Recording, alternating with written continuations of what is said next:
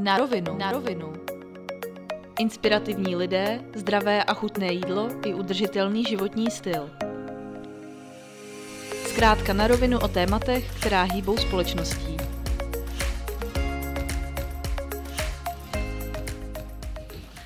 Tak vítám vás u dalšího podcastu. Dnes je tady se mnou socioložka, doktorka Tereza Vandrovcová. Ahoj Teres. Ahoj. Čemu se věnuješ na akademické půdě? Tak eh, na akademické půdě vyučuju předmět Animal Studies, což je předmět, který se vlastně zabývá vztahem lidí a ostatních zvířat.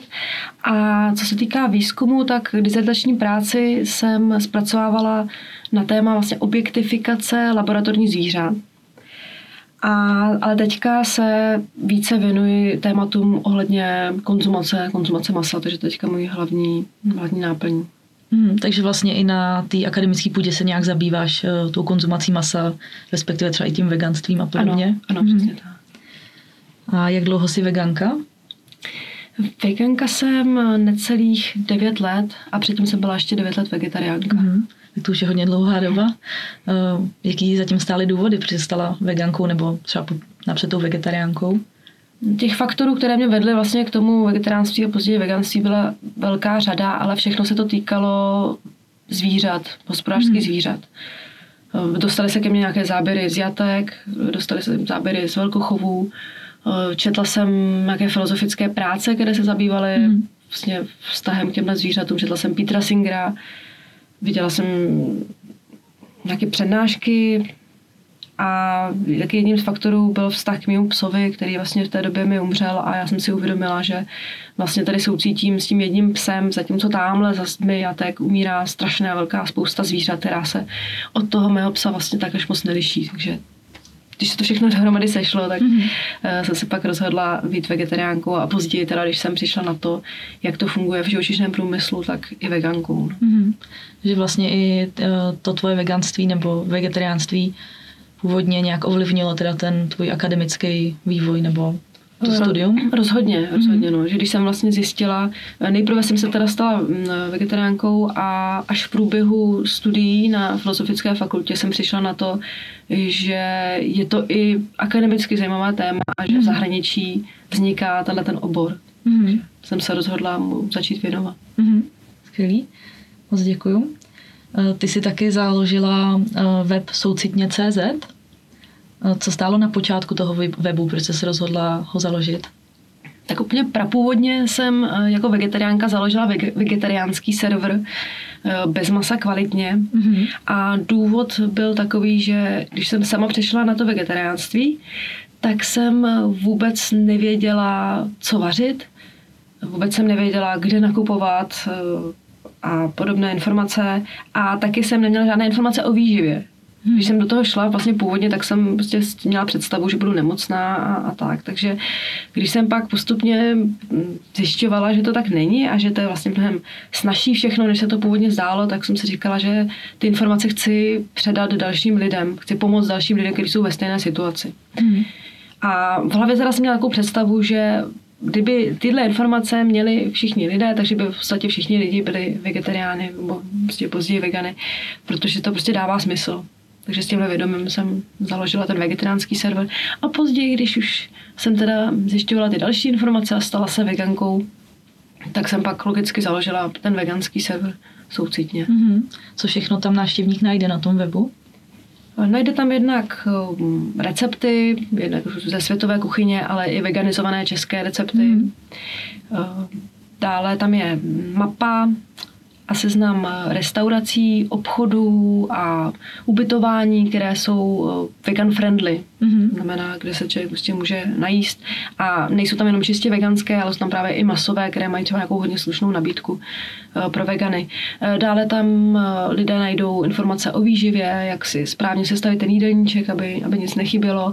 A v neposlední řadě překládáme různé články ze zahraničí, z velkých médií, jako je Independent, Guardian, Guardian, mm-hmm. New York Times, které se nějakým způsobem týkají veganství. Ať už jsou to třeba nějaké celebrity, které přichází na veganství, mm-hmm. nebo nějaký zajímavý výzkum týkající se inteligence hospodářských zvířat, nebo výzkum týkající se environmentální, environmentálních otázek a tak dále. Mm-hmm. To je teda teď jako ta jedna jako z těch svých hlavních náplní práce, dělat ten web? Nebo co ještě třeba děláš?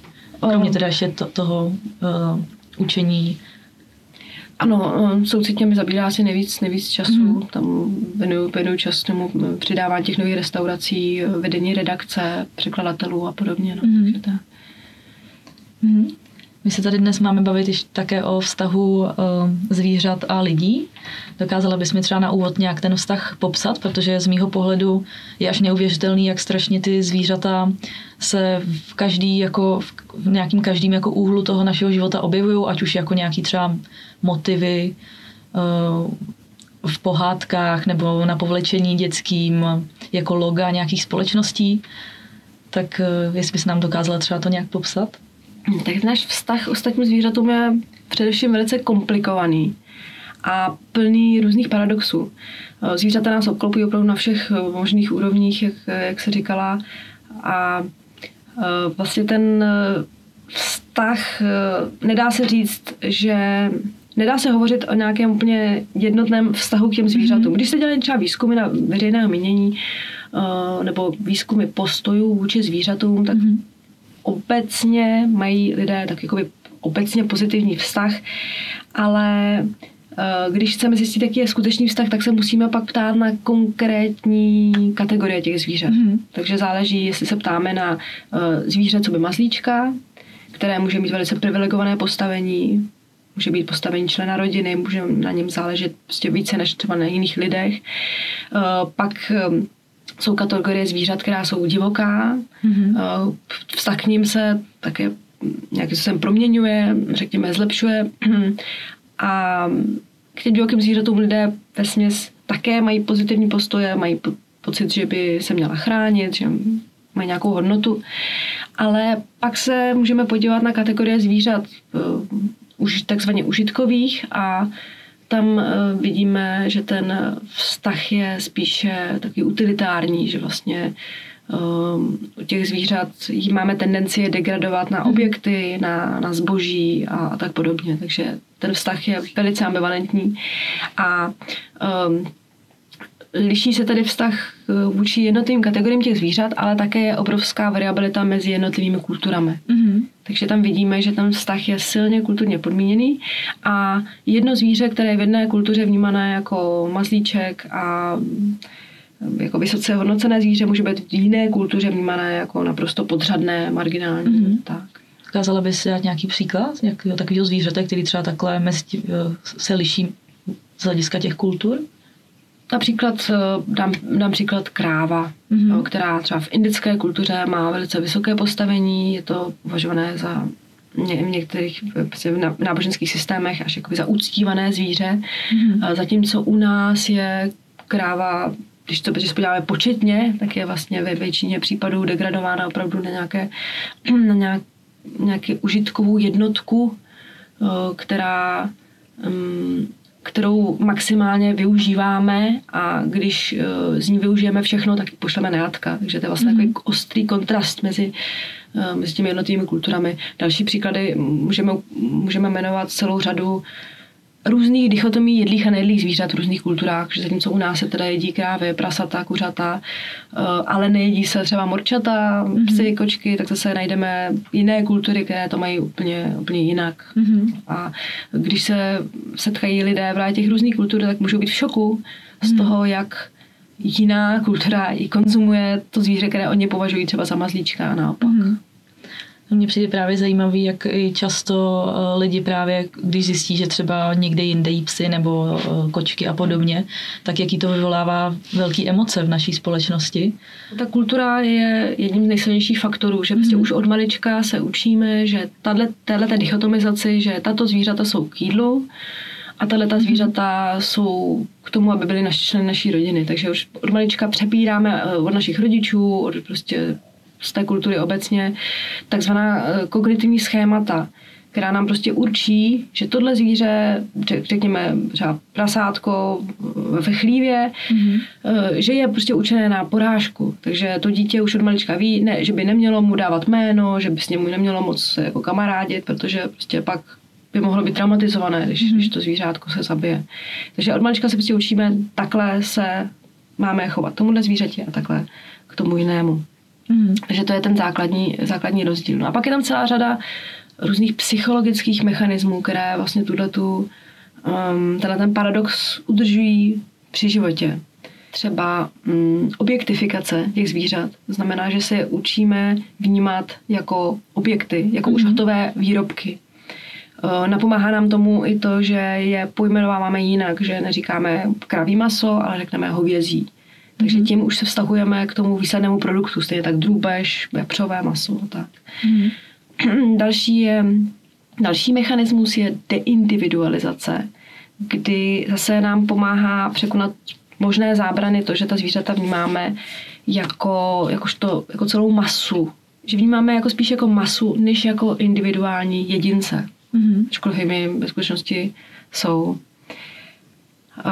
Dalším výrazným mechanismem je disociace, což je psychologicky popsaný mechanismus oddělení masa od představy živého zvířete, mm. která vlastně také napomáhá se od, eh, vyrovnat s tím nepříjemným pocitem, že vlastně při konzumaci masa máme na talíři ně, někoho, kdo ještě před týdnem prostě někde běhal a měl své vlastní zájmy.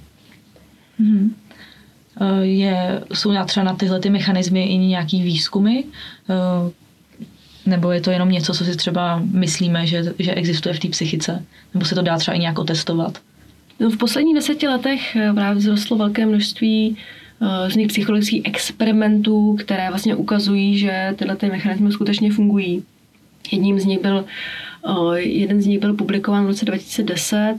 Byl to výzkum australského psychologa Steva Lunana a jeho kolektivu, kdy on provedl experiment s dvěma skupinami osob. Byly to skupiny náhodně rozdělené. Lidé, kteří běžně konzumují maso, jedna skupina konzumovala oříšky a druhá skupina konzumovala uh, sušené maso. A teďka obou těch skupin se ptal na, na to, co si myslí o inteligenci a emocionality krav a co si myslí o jejich morální hodnotě. Mm. A ukázalo se, že vlastně ta, ta skupina, která jedla maso, která jedla hovězí maso, měla silnou tendenci potlačovat právě ty mentální, emocionální kapacity mm. krav a vnímat jako méně hodnotné. Takže tam vidíme, že se vlastně lidé vyrovnávají s tím vnitřním rozporem, to, co se v psychologii nazývá jako kognitivní disonance, tím, že mají tendenci snižovat mysl zvířat, která pojídáme. No, mm-hmm. Další výzkumy se týkaly toho, jak lidé eh, konzumaci masa ospravedlňují.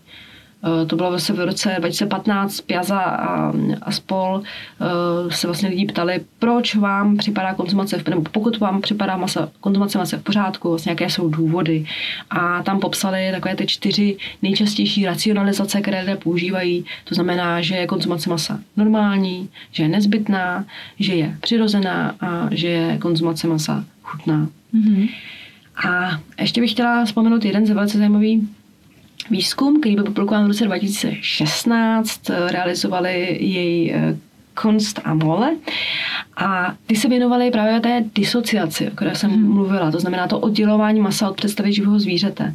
Udělali sérii šesti experimentů a tam různě variovali Eh, například to, jestli těm lidem ukázali eh, celé zvíře nebo mírně naporcované zvíře nebo úplně na, na malé kousíčky naporcované zvíře a zkoumali, eh, jaká je míra empatie vůči tomu zvířeti a jaká je um, ochota to maso konzumovat. A ukázalo se, že čím více je tam to zvíře rozpoznatelné, tím mají lidé menší ochotu maso konzumovat, tím vyšší mají empatii s tím zvířetem a tím také mají vyšší ochotu konzumovat rostlinné alternativy. Jo, takže tam v těch experimentech například variovali to, že jedné skupině nabídli maso, kde byla vidět hlava zvířete a na druhé, v druhé skupině ta hlava vidět nebyla. Nebo jim předkládali reklamu třeba na um, skopové maso a v, jednom, v jedné reklamě byla vidět ovečka a v jedné bylo jenom maso. Takže tam, kde byla vidět ta ovečka, měli lidé menší, ten, byli méně ochotní to maso konzumovat. Taky byl velký rozdíl mezi tím, když to maso nazvali právě kravé, kraví maso nebo prasečí maso, než když ho nazvali hovězí, vepřové. Mm-hmm.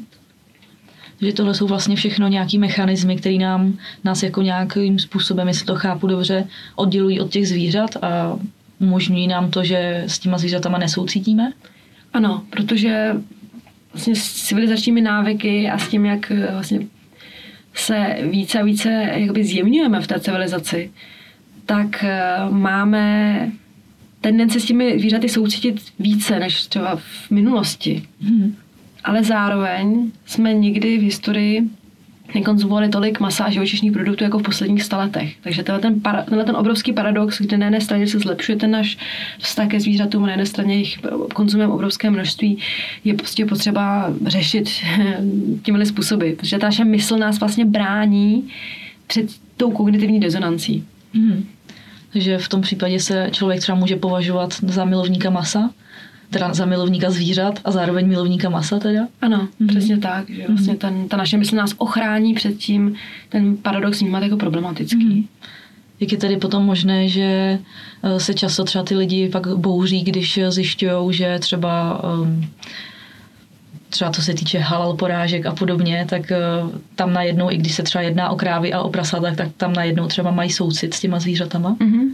Protože vlastně jednak vidí vlastně ty záběry, které by si ani nebyly Neměli by odvahu si je pustit, pokud by věděli, že se to týká třeba jejich stravování. Když mi někdo mm-hmm. ukáže, podívej se tady na naše jatka, tak eh, bude mnohem menší ochota, protože ta naše mysl nám zase, zase brání před tím to vidět, že? protože by to znamenalo nějakou potřebu změny.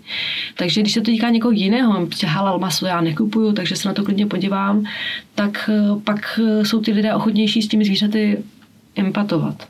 No, a tak je to se vším. Vždycky, když ty lidé se na tom podílí sami, mm-hmm. tak ta, e, ta potřeba snížit tu kognitivní rezonanci je tak velká, že tam právě přichází na řadu ta různá ospravedlnění. Jo. A týká se to třeba i kožešinových farem, že lidé jsou prostě mnohem ochotnější být proti kožešinovým farmám, protože prostě nejsou to oni, kdo ty kožichy kupují. Mm-hmm. Ty jsi e, taky propagátorkou nebo propagátorkou, zabýváš se teorií karnismu. Mohla bys nám nějak víc vysvětlit, co to ten karnismus je? Tak karnismus eh, je termín, který eh, vlastně spopularizovala a vymyslela americká psycholožka Melanie Joy. Jedná se o ucelený systém přesvědčení, ehm, že je vlastně žádoucí konzumovat jiná zvířata. Jde o takzvanou skrytou, skrytou ideologii, mm. kterou uh, sdílí naše kultura a která ovlivňuje, jakým způsobem hodnotíme naši konzumaci masa. Mm-hmm. Jo, stejně jako je třeba veganství ucelená ideologie, která říká, že vlastně konzumace zvířat správná není, tak karnismus je vlastně takový protipol, který zase říká, že konzumace masa je žádoucí z různých důvodů. A například kvůli těm eh, čtyřem důvodům, které už jsem vymenovala, ty čtyři racionalizace. Mm-hmm. A co to teda znamená, že ta ideologie je skrytá?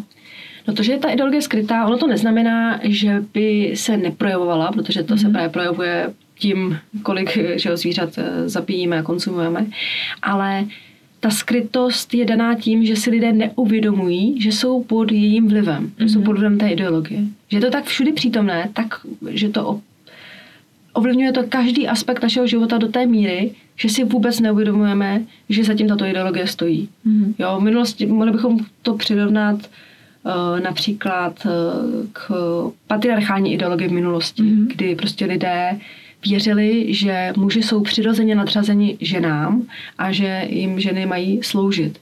A v té době to byla také neviditelná ideologie, protože nikdo nepojmenoval a všichni to brali, že to je prostě daná věc, nad kterou se vůbec nemusí diskutovat. Mm-hmm. Stejně tak je to s charnismem. Všichni to berou jako naprosto uh, danou věc, danou přírodou, nad kterou není možné vést nějakoukoliv diskuzi. Mm-hmm. Dá se s tím teda třeba něco dělat, eh, celkově i uh, s tím nějakým zviditelněním té ideologie, anebo i třeba s tím, uh, abychom, aby lidi nepodléhali těm obraným mechanismům?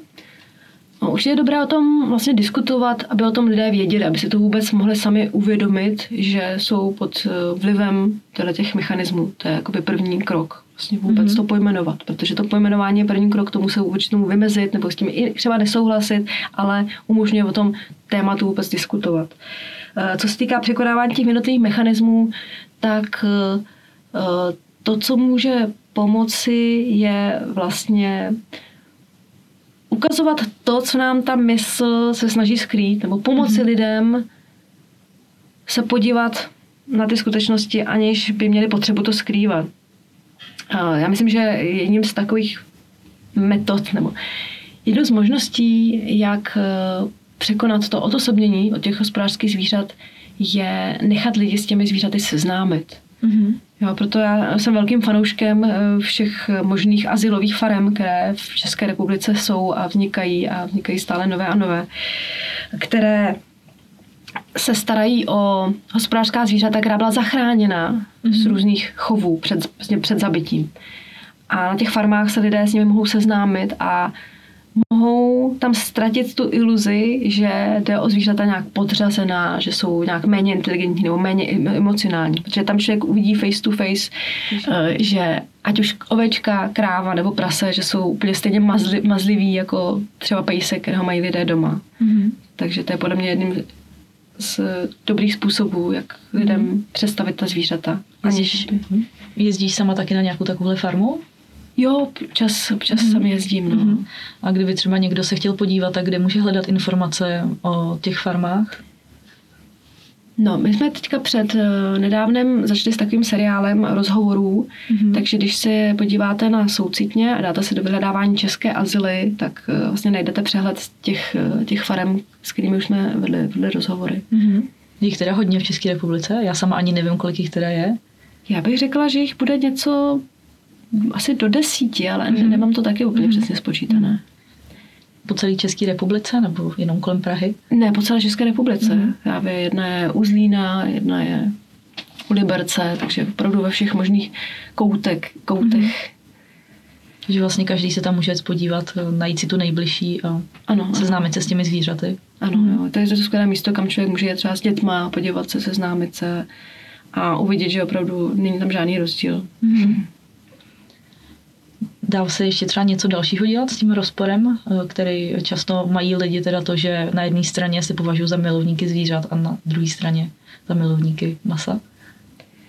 Um, myslím, že je dobré těm lidem pomoct přijít si na to vlastně sami. Mm-hmm. Že nemyslím si, že je moc efektivní lidem říct, tohle je nemorální, tohle nedělej, mm-hmm. ale spíše těm lidem říct, pojď se se mnou podívat na to, co se tam děje. Mm-hmm. Eh, a pak se sám rozhodni, jestli s tím souhlasíš nebo nesouhlasíš. Jo, takže Protože když člověk se snaží lidi o něčem přesvědčit, tak častým, častým, častou reakcí je odpor a lidé prostě mm. nechtějí se nechat někým manipulovat. Tak uh, pomoci těm lidem, uh, aby si na ty informace přišli sami. Mm. Jo, nenásilným způsobem, ať už právě seznamováním s těmi zvířaty, nebo uh, nějakým způsobem jim um, je seznámit třeba s tím, co se děje za zdmi těch jatek. Mm-hmm. Ale ne způsobem, kdy ty lidi donutíme se na to podívat, ale spíše zbudit zvědavost, aby se sami chtěli začít zajímat. Mm-hmm.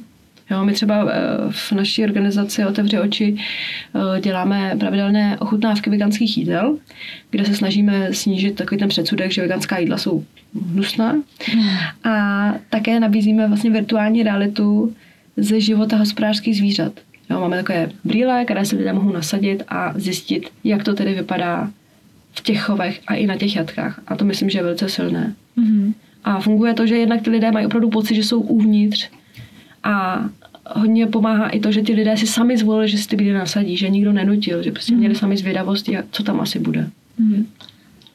No, jaký jsou reakce potom těch lidí na tu realitu? No, řekla bych, že drtivě většině jsou ty lidé otřesení. Mm-hmm. A nesřídka, když to sundají, tak řeknou, že už prostě nechtějí konzumovat maso se zvířat, která v tom videu viděla. viděli. Mm-hmm. Takže vlastně i nějaký ukazování těch záběrů, teda ve smyslu, že to, i třeba těch brýlí a podobně dokumentů, tak eh, si myslíš, že to má smysl pro to veganské hnutí? Já si myslím, že to má velký smysl. Mm-hmm. Jo, ale fakt jde o to, aby ti lidé do toho šli dobrovolně, aby nebyli prostě přinucený, protože pak ten efekt může být úplně jiný. Mm-hmm. Tak já moc děkuji za rozhovor. Chtěla bys říct třeba ještě něco na závěr? Mm-hmm.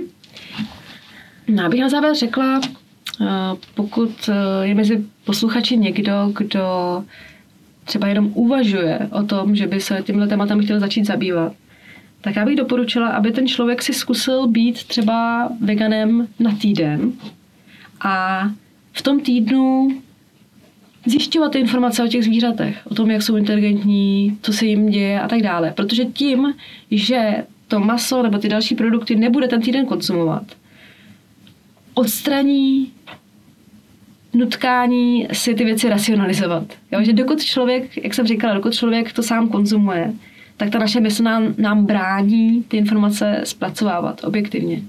Takže pokud by někdo měl zájem, opravdu získat neskreslený pohled, tak ať se zkusí na tom, byť jenom na krátký úsek, nepodílet a pak se informovat. Pak možná zjistí, že se k tomu ani nebude chtít vrátit. Mm-hmm, tak skvělý, moc děkuju.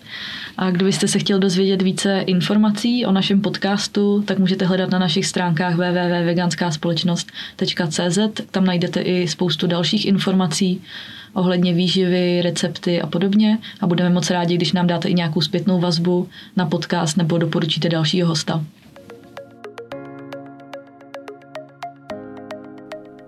Na rovinu. Na rovinu. Inspirativní lidé, zdravé a chutné jídlo i udržitelný životní styl.